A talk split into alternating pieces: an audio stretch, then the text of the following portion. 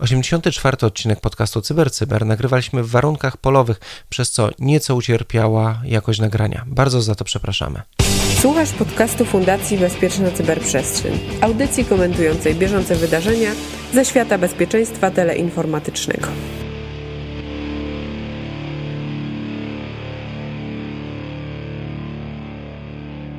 Dziś brzmimy inaczej, bo spotykamy się w nietypowym gronie, w nietypowym miejscu. Słuchasz 84. odcinka podcastu CyberCybera. Gościem Mirka i Maja Łukasza Jachowicza jest dr Michał Kosiński. Czy Facebook zna mnie lepiej niż żona? Pewnie. Facebook to cię zna lepiej niż twoja żona po godzinie na Facebooku, a często nawet jak jeszcze nie jesteś użytkownikiem Facebooka, bo przecież twoje dane do nich Facebook ma dostęp, nawet jeżeli ty nie jesteś użytkownikiem, bo przede wszystkim może te dane zakupić sobie od operatorów kart kredytowych i innych rynków wymiany danych. Nie mówiąc już o tym, że no, twój numer telefonu, twój e-mail dostępne są na urządzeniach użytkowników Facebooka, nawet jeżeli ty nie jesteś takim użytkownikiem. I nawet z takich szczątkowych danych, można powiedzieć, z wiedzy o tym, że ty daną osobę znasz, albo przynajmniej jesteś w jej książce kontaktowej, albo że ta osoba wymieniła z tobą e-maile, okazuje się, że algorytmy mogą odczytać o nas bardzo wiele. Tak, obserwując to, czym się zajmujesz i to, co się udało już tobie osiągnąć, to stawiam taką tezę, że być może dzisiaj największym zagrożeniem jest darknet wymiany danych pomiędzy wielkimi brokerami i firmami, które zbierają dane. Czy zgodziłbyś się z taką tezą? No to nie musi być darknet, dlatego że w chwili obecnej... Posłuchajcie, można prać brudne pieniądze. To zupełnie nie ma żadnego problemu, żeby prać brudne dane. Dane, które są nagrane, które są znalezione w sposób nielegalny, można bardzo łatwo wymieszać z danymi legalnymi albo przekształcić w taki sposób, żeby wyglądały jak dane uzyskane legalnie.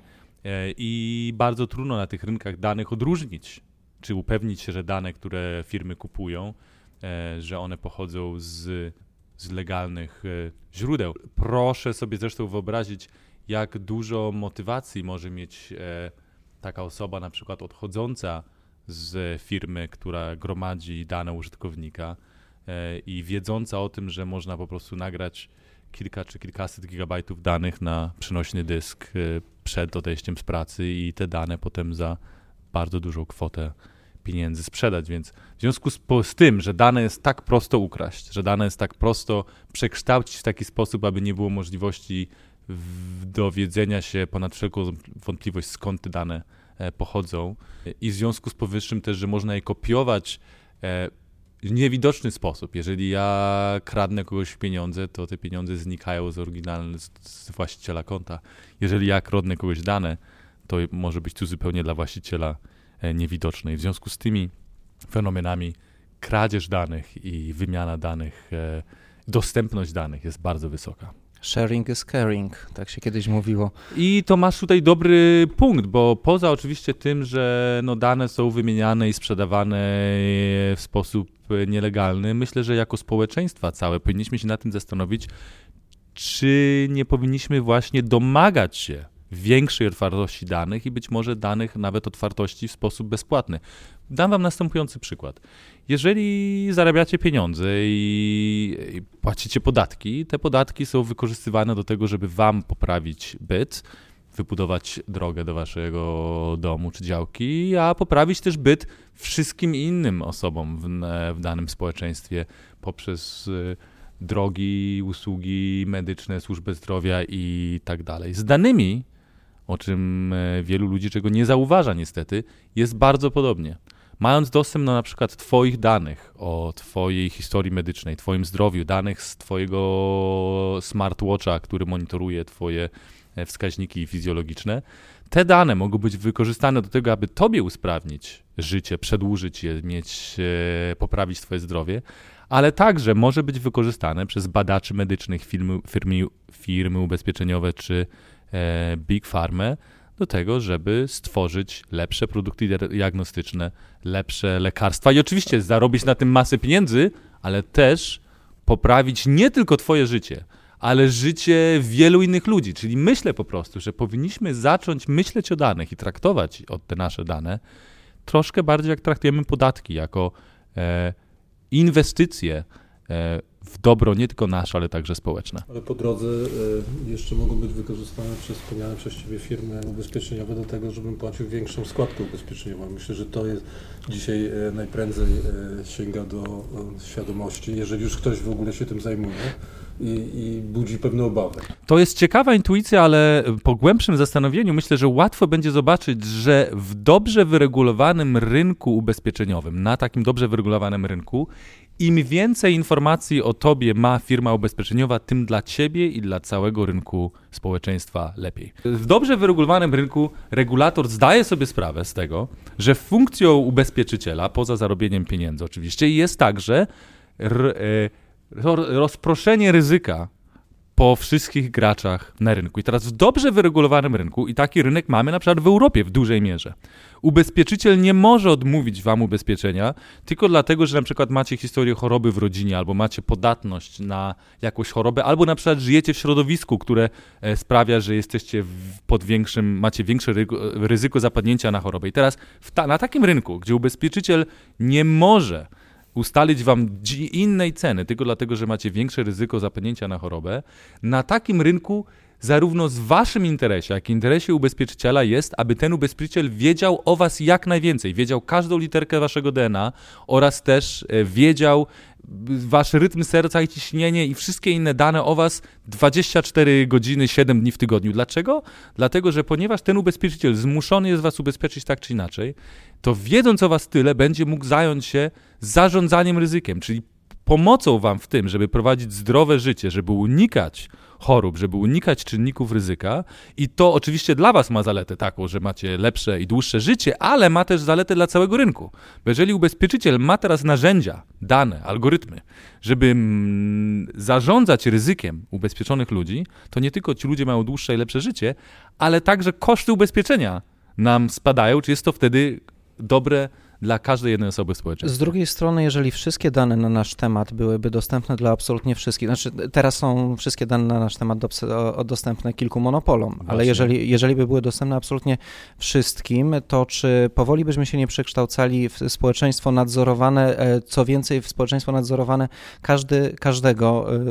Wystarczy spojrzeć u nas, co się dzieje, kiedy sobie ktoś coś postawi na podwórku, to zaraz ktoś inny się zainteresuje, skąd ten ktoś na to miał pieniądze. Może bardzo dobrze, bo jeżeli pieniądze zarobiłeś uczciwą pracą, to wspaniale, że sobie coś wybudowałeś na podwórku, ale zwróć na przykład uwagę, że w takich krajach jak Szwecja czy Norwegia twoje zeznania podatkowe są publicznie dostępne dla twoich sąsiadów właśnie specjalnie po to, żeby ludzie wstydzili się nie ujawniać swoich przychodów, które przecież widoczne są, bo można zobaczyć, jak mają samochód czy dom, i nikt się tam w tej Szwecji czy Norwegii tym absolutnie nie szokuje, wręcz odwrotnie. Ludzie uznają, że w otwartym, uczciwym społeczeństwie nikt nie powinien się obawiać tego, żeby inni wiedzieli, ile ta osoba zarabia. I w ogóle w tym, co powiedziałeś, kryje się radykalny, ale być może jedyny słuszny pomysł na przyszłość. Mianowicie powiedziałeś, że w chwili obecnej wszystko o tobie wie. Twój rządy innych mocarstw oraz też wie o tobie wszystko kilka monopolistycznych organizacji. Z czego wynika, że te rządy i te kilka organizacji mają niesamowitą siłę nad tobą, a także mają niesamowitą siłę na rynku. I być może, ponieważ bardzo trudno sobie wyobrazić przyszłość, w której nagle te nasze dane będziemy jakoś mogli mieć nad nimi z powrotem kontrolę i nie dzielić się tymi danymi z rządami czy korporacjami. Możemy o tym porozmawiać, ale ta przyszłość jest możliwa, ale bardzo nieprawdopodobna. Być może w takim razie lepszym rozwiązaniem jest zaakceptowanie tego, że nasze dane będą komuś dostępne i być może zażądać, żeby te dane były dostępne w szerszej gamie instytucji i osób, bo wtedy żaden z tych graczy nie ma nad tobą ani na rynku takiej przewagi. To jest super ciekawa dyskusja, która za chwilę nam podróżuje w obszary filozoficzne, co by było jeszcze pewnie ciekawsze, bo moglibyśmy sobie teraz takie analogie budować. Znaczy, dla mnie to jest jakby pytanie o to, czy wykorzystanie tych danych jest czymś dobrym, czy czymś złym, tak? I to jest kluczowe pytanie, bo jeśli przyjmiemy takie założenie, że to jest jednak coś, czego byśmy nie chcieli z pewnych powodów, no to później byśmy mogli łatwo zbudować analogię, że tak jak jest, ktoś ma kontrolę nad Znaczy, rozdawajmy narkotyki dlatego, że lepiej, żeby wszyscy mieli, to wtedy niektórzy nie będą zarabiali w sposób nielegalny, prawda? Tego typu zaczną nam się budować analogie. Ale nie do końca bym chciał, żebyśmy tylko o tym dyskutowali. Dzisiaj mam takie pytanie przewrotne do Ciebie, bo dobrze obserwujesz to wykorzystanie technologiczne tych danych, co się dzieje. Takie pytanie, patrząc na to, kiedy my usłyszymy w jednym czasie 175 000 przemówień nowego prezydenta Stanów Zjednoczonych, które będą mikrotargetowane do każdego, który będzie siedział po drugiej stronie srebrnego ekranu. Im szybciej, tym lepiej. Dlatego, że jeżeli chcemy mieć ludzi zaangażowanych w dyskurs polityczny, co jest bardzo dobre dla demokracji, to powinniśmy szanować to, że rolnik zainteresowany jest jedną rzeczą, prawnik inną rzeczą, a specjalista od cyber security jeszcze inną rzeczą. I teraz poważny polityk, który szanuje swój elektorat, powinien zastanowić się nad tym, o czym pogadać z rolnikiem, jakie rolnik ma marzenia, obawy i cele, o czym porozmawiać ze specjalistą od cyber security i o czym porozmawiać z prawnikiem. W przeszłości było to możliwe, dlatego że polityczne systemy były dużo mniejsze. Wielu polityków mogło osobiście prawie znać większość ze swoich z ludzi, nad którymi mieli władzę.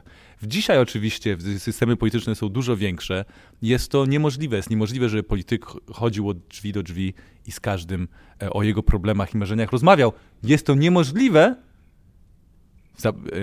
przed algorytmami. Dzięki algorytmom, uwzględniając takie algorytmy, jakie używały na przykład firmy takie jak Cambridge Analytica, te algorytmy w rękach uczciwych i moralnych polityków mogło służyć do tego, żeby zwiększać zaangażowanie ludzi w dyskurs polityczny. I to jest tylko jedna z zalet, bo jest więcej jeszcze zalet tego. Czy ty mówisz o tym, że dzięki temu będzie można dotrzeć z właściwym przekazem osobno do rolnika, bo będziemy wiedzieli, że to jest rolnik, będziemy wiedzieli, że to jest spec od cyber security, więc on nie będzie zainteresowany krowami, będzie zainteresowany tym, jak jesteś jako polityk zainteresowany poprawą bezpieczeństwa. Kłopot polega na tym, że ja mam wrażenie, że dzisiaj jeden rolnik, który jest zwolennikiem pewnej tezy, dostanie od tego polityka potwierdzenie tej tezy, drugi rolnik, który ma tezę zupełnie przeciwną i jest jej wierny, dostanie od tego samego polityka zupełnie przeciwny komunikat, ponieważ ty powiedziałeś o uczciwym polityku, czy o uczciwym nadawcy komunikatu, ale ja wątpię, żeby mikrotargetowanie i dane wszystkie, które będą u nas dostępne, będą wykorzystane tylko po to, żeby polityk przyszedł i powiedział coś, z czym ja się zupełnie nie zgadzam, żebym ja się nad tym zastanowił. No, raczej będzie się ze mną zgadzał, żeby mnie zachęcić, żebym do niego przyszedł, kupił jego produkt, zagłosował. Oczywiście taka jest rola polityka, żeby cię zachęcił, a nie zmusił pałką albo pistoletem, żebyś na niego zagłosował. I oczywiście technologia ta może być wykorzystywana do tego, żeby tobie powiedzieć jedną wersję historii, a komuś innemu powiedzieć zupełnie inną wersję historii. Ale ta sama technologia, która daje potencjalnie możliwość politykowi, żeby taką rzecz zrobić, ta sama technologia daje nam, obywatelom, możliwość wymiany informacji poza kontrolą establishmentu i poza kontrolą polityków na niespotykaną skalę. Więc każda technologia ma swoje dwie strony medalu i okazuje się, że summa summarum, okazuje się, że ta technologia pozwala nam trzymać w szachu, mieć kontrolę nad politykami, systemami politycznymi, nad korporacjami, na niespotykaną w historii skalę. To ja się pozwolę bardzo nie zgodzić, bo ja śledzę internet od połowy lat 90. i ja pamiętam czasy, kiedy preinternetowe, kiedy wszyscy myśleliśmy, że jeżeli każdy człowiek będzie miał dostęp do niezmierzonej ilości informacji, to skończą się konflikty między nami, ponieważ będziemy w stanie ustalić, jaka jest prawda. W tej chwili myślę, że już nikt nie ma tak naiwnego podejścia do świata, bo mamy na wyciągnięcie ręki możliwość zweryfikowania każdej informacji. No i co z tego? Nikt tego nie robi. To jest zupełnie nieprawdą jest to, że nikt tego nie robi, bo oczywiście internet może być wykorzystywany tak samo jak radio i telewizja i gazety do przekazywania ludziom propagandy i informacji nieprawdziwej i na pewno można znaleźć wiele przykładów na to.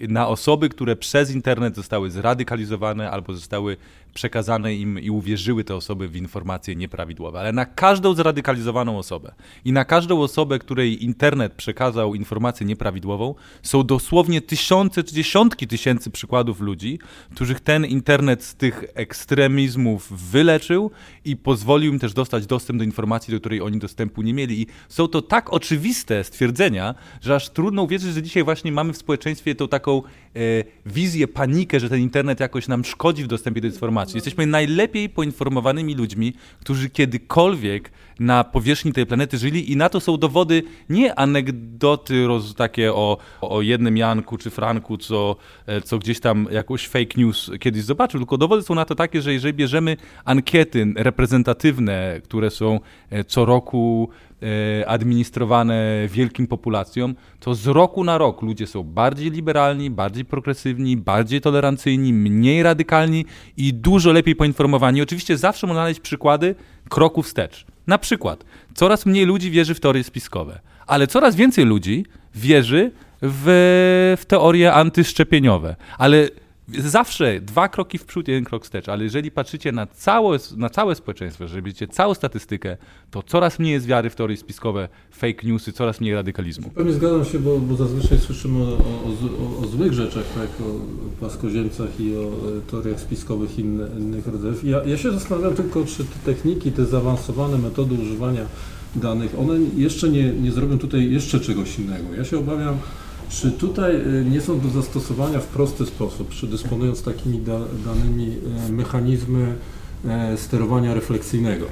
Tak? Czy temu rolnikowi, temu specowi od cybersecurity nie będzie tak, że mu się będzie wydawało, że go słuchają i że to, kto tam zacznie coś robić po tej stronie politycznej, to jest dokładnie odpowiednik tego, co on o tym myśli, a tak naprawdę zgodnie z tą teorią sterowania refleksyjnego będzie tak, że on zostanie zaprogramowany, żeby tak myśleć i robić tak, jak chcą właśnie tamci.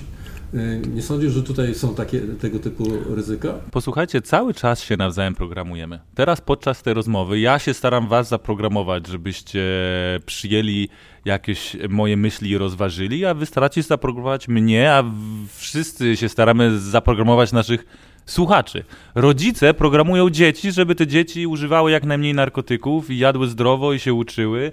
Ministerstwo Edukacji stara się programować uczniów i tak dalej. I proszę pamiętać, że jednej osoby programowaniem jest drugiej osoby opieką zdrowotną.